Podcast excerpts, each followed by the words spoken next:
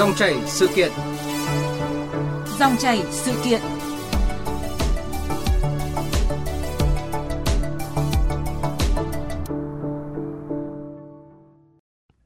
Thưa quý vị và các bạn, trong thời gian gần đây, Trung tâm chăm sóc và điều trị sơ sinh Bệnh viện Phụ sản Trung ương đã nuôi sống thành công nhiều em bé sinh non ở tuần 24 và tuần 25. Trong đó có những em bé chỉ nặng từ 400 đến 500 gram. Mới nhất ngày 11 tháng 7 vừa qua, các y bác sĩ của bệnh viện đã chăm sóc và điều trị thành công bé trai 25 tuần tuổi, nặng 600 gram bị hoại tử ruột. Đây cũng là em bé nằm viện lâu nhất từ trước tới nay với thời gian gần 5 tháng. Thành công này thêm lần nữa khẳng định trình độ tay nghề và sự tận tâm của các thầy thuốc sản khoa Việt Nam. Những người luôn coi các em bé hạt tiêu này như người thân ruột thịt của mình. Vậy các y bác sĩ đã trải qua những hành trình như thế nào để cứu sống các em nhỏ? Trong dòng chảy sự kiện hôm nay, chúng tôi mời đến phòng thu trực tiếp tiến sĩ bác sĩ Lê Minh Trác, giám đốc Trung tâm chăm sóc điều trị sơ sinh, Bệnh viện Phụ sản Trung ương để chia sẻ về nội dung này. Quý vị thính giả quan tâm muốn gọi điện đặt câu hỏi, xin gọi các số điện thoại 0243 556 3563 0243 934 1040. Xin nhắc lại các số điện thoại 0243 556 3563 0243 934 1040. Bây giờ xin ờ, mời biên tập viên Thúy Nga trao đổi cùng tiến sĩ bác sĩ Lê Minh Trác. Vâng ạ, à, xin cảm ơn tiến sĩ bác sĩ Lê Minh Trác đã nhận lời tham gia chương trình của chúng tôi ạ. Vâng, tôi xin kính chào quý vị và xin kính chào tất cả các bạn. Vâng. À, thưa bác sĩ, chỉ trong vài năm trở lại đây thì Trung tâm chăm sóc và điều trị sơ sinh Bệnh viện Phụ sản Trung ương đã liên tục chăm sóc nuôi dưỡng thành công những em bé sinh non chỉ nặng 400-500 gram. Mới đây nhất thì các y bác sĩ của trung tâm đã nuôi sống em bé sinh ở tuần tuổi thứ 25 chỉ nặng 600 gram và bị hoại tử ruột ạ.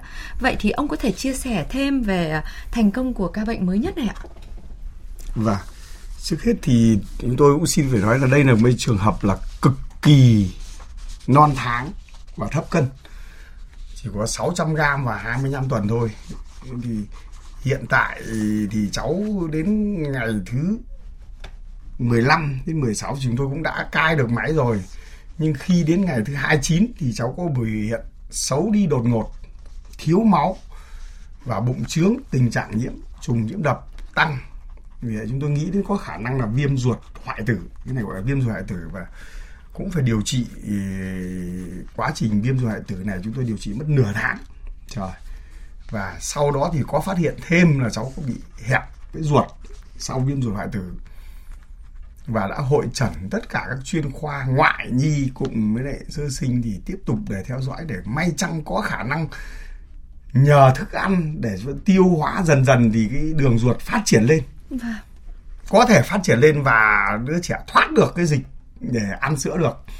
Nhưng quá trình nuôi dưỡng thì cái ruột nó không không không phát triển lên nhiều không phát triển lên nhiều và vẫn tiếp tục phải và phải nuôi phối hợp giữa, giữa tĩnh mạch cộng với lại ăn từ từ một ít một. Nếu tăng nhanh là bệnh nhân lại nôn chớ chứ bụng ngay. Vâng.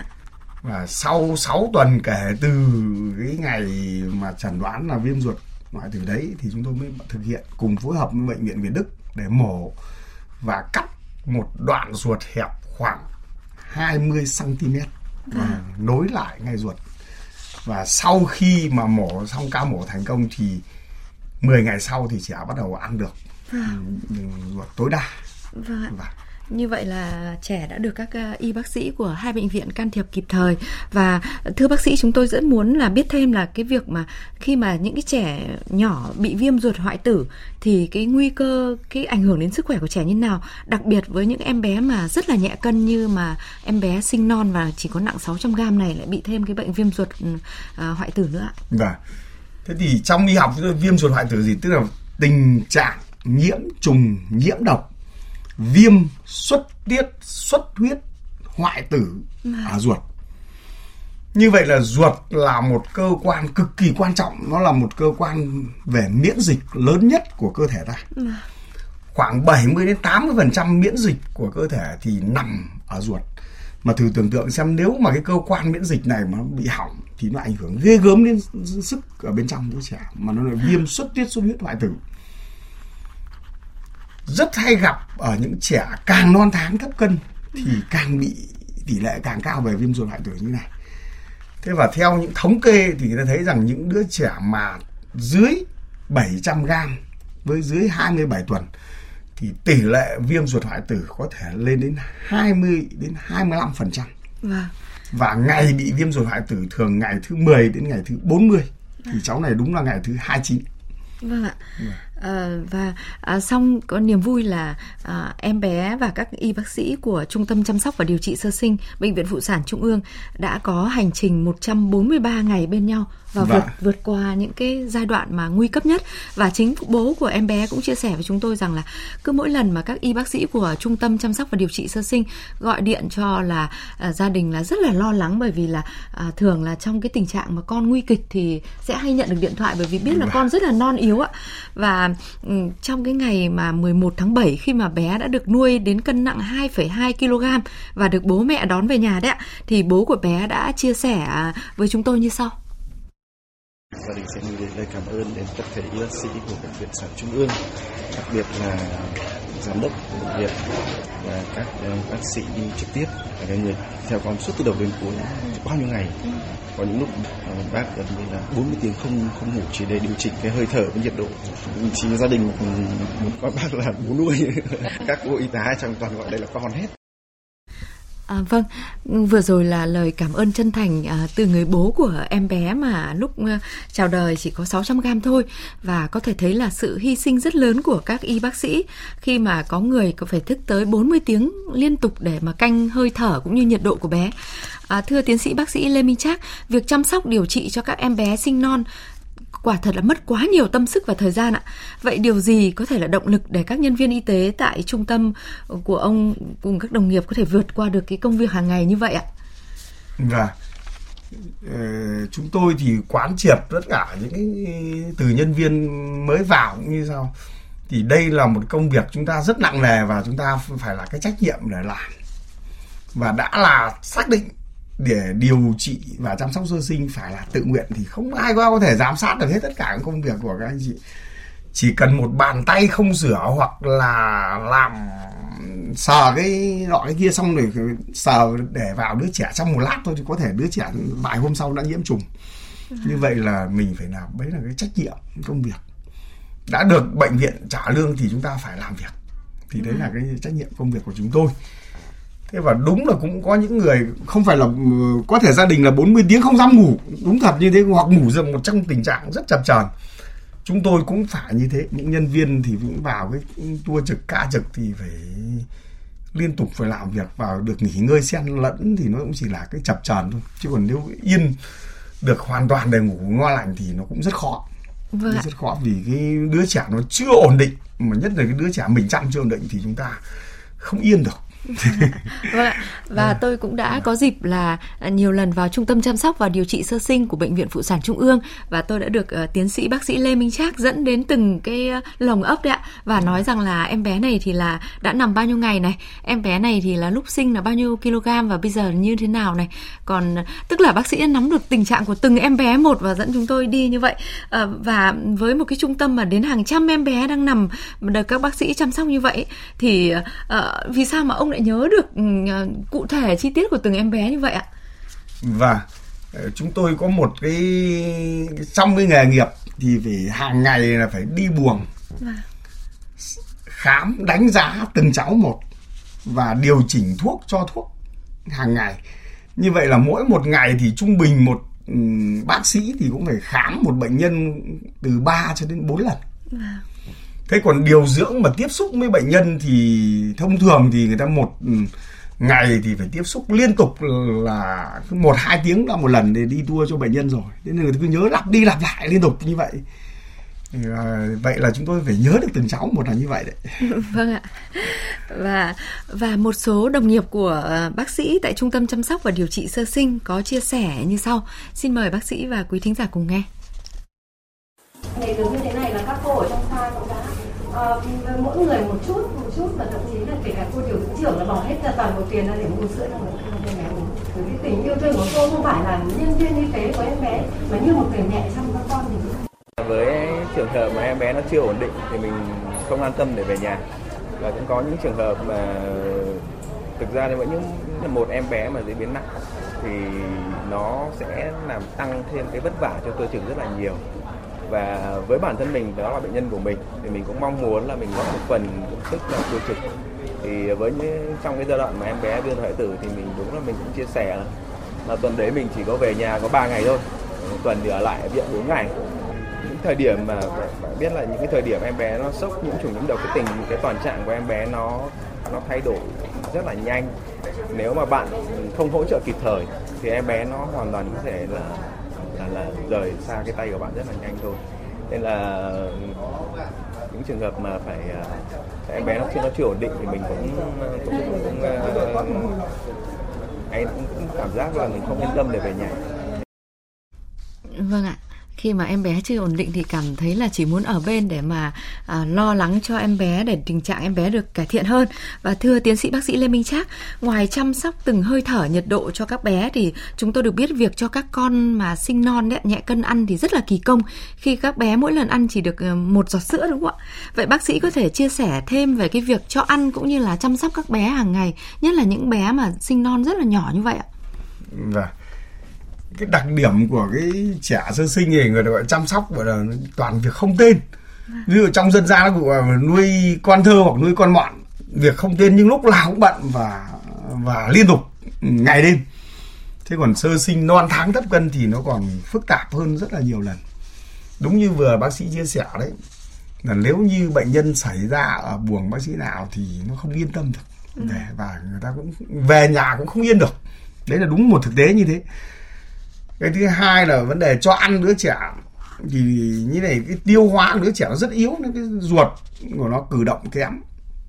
Như vậy là chúng ta nếu cho ăn bơm nhanh một cái là nó sẽ trào chớ ra ngay mà sặc, nguy hiểm. Nên là chúng tôi phải ăn bằng phương pháp. Nếu như mà bơm để tạo sóng cho bữa ăn được, giống như được nếu cháu tiêu được thì tốt. Trong trường hợp không tiêu được thì chúng tôi phải nhỏ giọt dạ dày. Để nhỏ từng giọt một nếu mà nhỏ giọt dạ dày vẫn còn chưa được yên tâm nữa thì chúng tôi phải sử dụng đấy gọi là bơm tiêm điện. Để một tốc độ của bơm tiêm điện chúng tôi đặt có thể tối thiểu là 1 đến 2 ml trong một giờ. Tức là tính ra thì cứ 1 ml là tương đương 20 giọt thì khoảng độ như vậy là cứ 1,5 phút thì được một giọt wow. một giọt ăn được vào trong dạ dày của đứa trẻ thì như thế là khởi đầu của chúng tôi như thế này đánh không cái nữa là đứa trẻ nó yếu quá và cái ruột nó không đủ để sức để nó dặn ỉa để tạo ra phân nữa thì lại phải bác sĩ này bụng trướng lại phải thụt hỗ trợ để cho đứa trẻ nó ỉa được cái phân su ra ừ. vì phân vì nó sức nó yếu rồi không không thể nào dặn được ra nữa cơ ừ. đấy chúng ta thấy như thế thế thì đấy là những cái về cho ăn và để hỗ trợ đứa trẻ ừ. đi ngoài là phải như vậy ừ. Tức là một ngày có những em bé còn phải ăn đến 16 đến 20 lần đúng không ạ? Nếu sử dụng trong bơm tiêm điện thì chúng tôi sẽ cứ mỗi một ngày là thay 8 xi lanh. Vâng. vì cái bơm tiêm điện nó sẽ chạy liên tục trong 24 tiếng. Thế còn 16 lần trong một ngày đấy là ăn để tạo từng bữa gọi là gọi tạo từng bữa một để bơm sữa đấy thì tạo vâng từng bữa thế còn nhỏ giọt dạ dày thì cái phương pháp nhỏ giọt dạ dày thì cũng là 8 lần nhưng mà mỗi một lần thì kéo dài trong vòng khoảng 1 đến 2 tiếng cho vâng. hai ba ml đấy vâng. Quả là rất mất rất là nhiều công sức và thời gian của vâng. các uh, y bác sĩ để mà chăm sóc một em bé rất là non nớt như vậy vâng. và có sức khỏe sức đề kháng cực kỳ yếu đúng không ạ? Vâng. vâng. Quý vị và các bạn đang nghe dòng chảy sự kiện với chủ đề là hành trình kỳ diệu cứu sống các em bé sinh non với sự tham gia của tiến sĩ bác sĩ Lê Minh Trác, giám đốc trung tâm chăm sóc và điều trị sơ sinh bệnh viện phụ sản Trung ương.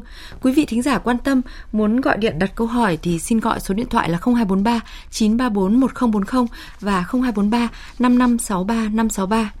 À, thưa tiến sĩ bác sĩ Lê Minh Trác, trong những tháng đầu năm 2023 thì bệnh viện phụ sản Trung ương cũng tiếp nhận và nuôi dưỡng thành công em bé sơ sinh người nước ngoài chào đời khi mà mới 25 tuần tuổi và bé cũng chỉ nặng 500 gram thôi ạ.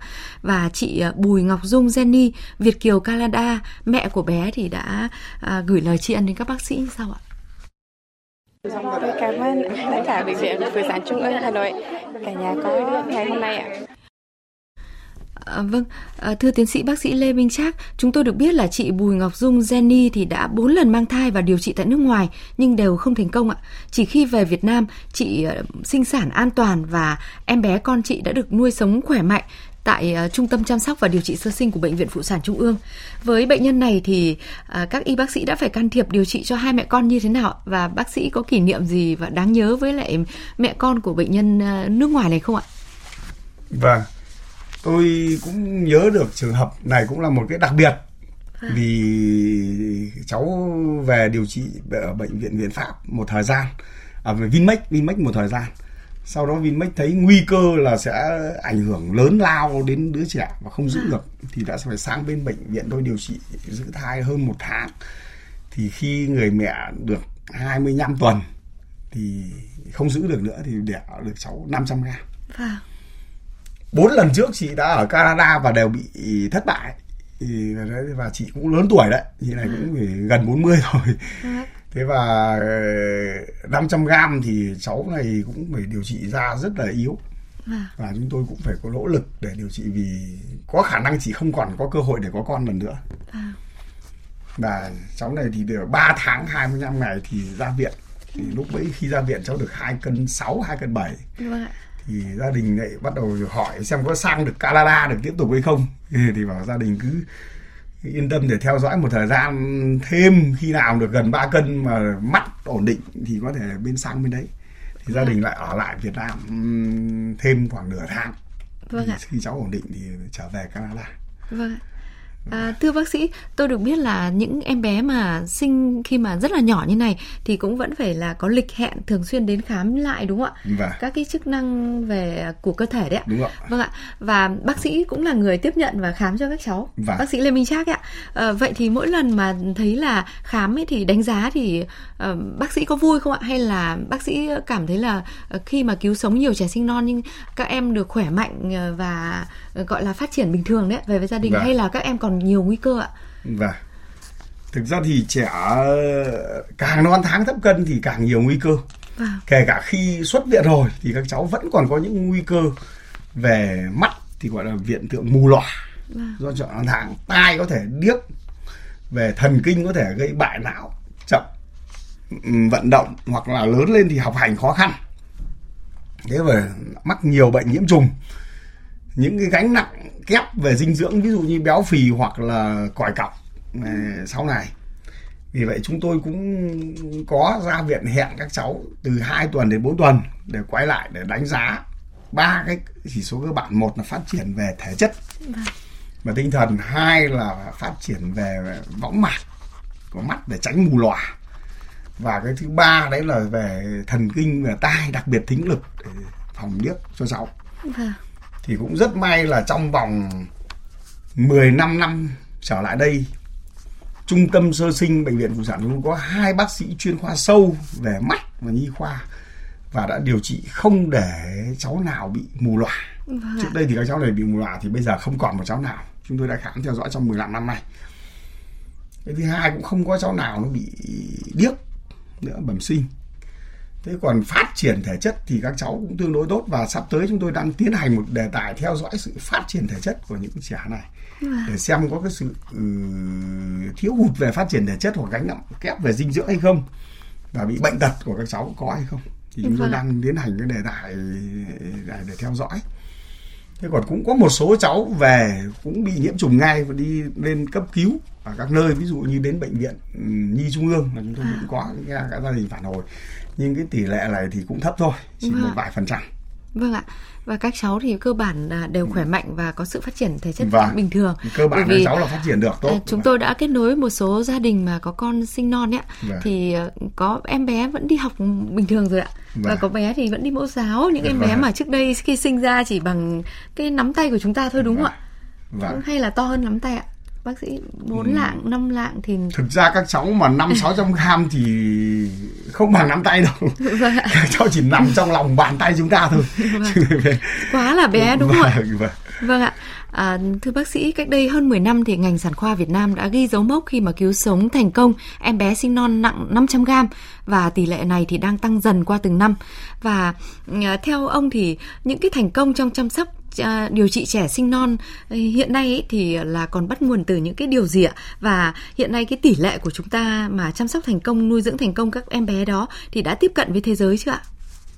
Và Ờ, hiện tại thì chúng ta nuôi dưỡng được những cháu từ năm sáu trăm gram lên và cái cháu được lâu nhất là chúng tôi bắt đầu thành công là 2010 thì đấy là những một trong những sự kiện thì như vậy và còn bắt nguồn từ đâu thì được thì như này ạ. Cái quá trình này phải có cái nền tảng từ từ trước.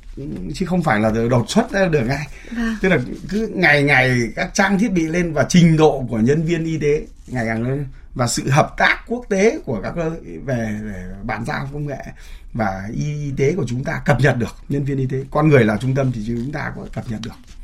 Ở đây và thế còn trang thiết bị cũng chỉ là một phần để hỗ trợ cho nhân viên thì cũng là một cái điều tốt. Và trước đây thì ví dụ như đơn giản là cái cập nhật về kiến thức thì trước đây ta cho ăn muộn ăn chậm và hay hút gì thì bây giờ chúng ta đã cập nhật quốc tế là sẽ ăn sớm Vâng. hạn chế hút dịch dạ dày thì đấy cũng là một cái cái thành công rồi Và và tức là chúng ta cũng liên tục cập nhật với các bạn đồng nghiệp quốc tế nữa. phải liên tục cập Vâng. nhật và ờ, bây giờ hầu như kiến thức chúng tôi cũng đều là tiếp cận được của quốc tế và các ờ, chuyên gia của nước ngoài đến thì chúng tôi có thể bàn luận và cùng với lại các chuyên gia về trao đổi hỗ trợ ờ, kinh nghiệm ngang bằng nhau Vâng.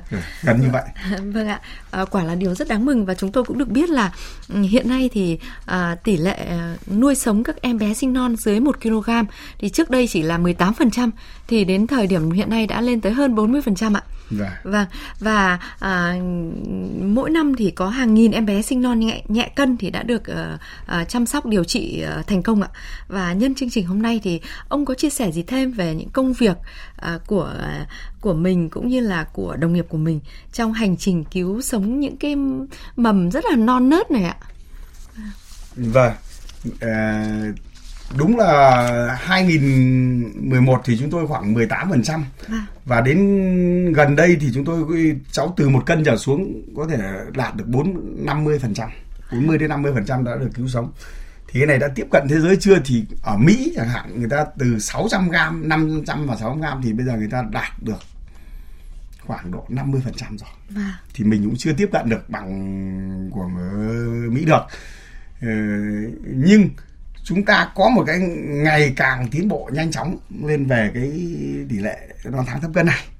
Và của chúng ta có một cái ưu điểm nữa là cái chi phí giá thành của y tế thì hết sức rẻ, chỉ bằng khoảng độ một hai phần trăm so với của Mỹ thôi. Thì đấy là cái ưu điểm của chúng ta. Và hiện tại thì cái đội ngũ nhân lực của chúng tôi ừ, về bác sĩ thì phải nói là tự tin là của trung tâm dân sinh là à, có trình độ hết sức tốt nhưng được cao và điều dưỡng thì người ta cũng nhiệt tình và người ta làm được tốt về cái này Vâng ạ. Và Vâng.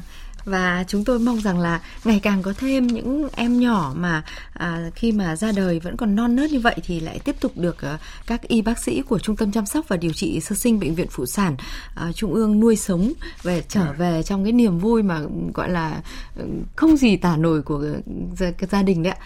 Trong đó thì có rất nhiều những cái gia đình mà mong mỏi rồi hiếm muộn trong ừ, cái đường sinh sản đấy ạ. Vâng. Vâng. À, xin trân trọng cảm ơn tiến sĩ bác sĩ Lê Minh Trác, giám đốc Trung tâm chăm sóc và điều trị sơ sinh bệnh viện phụ sản Trung ương với những chia sẻ của mình và cảm ơn quý thính giả đã quan tâm à, theo dõi chương trình của chúng tôi và xin chào tạm biệt và hẹn gặp lại. Cảm ơn biên tập viên Thúy Nga và tiến sĩ bác sĩ Lê Minh Trác với những chia sẻ về hành trình kỳ diệu cứu sống các em bé sinh non.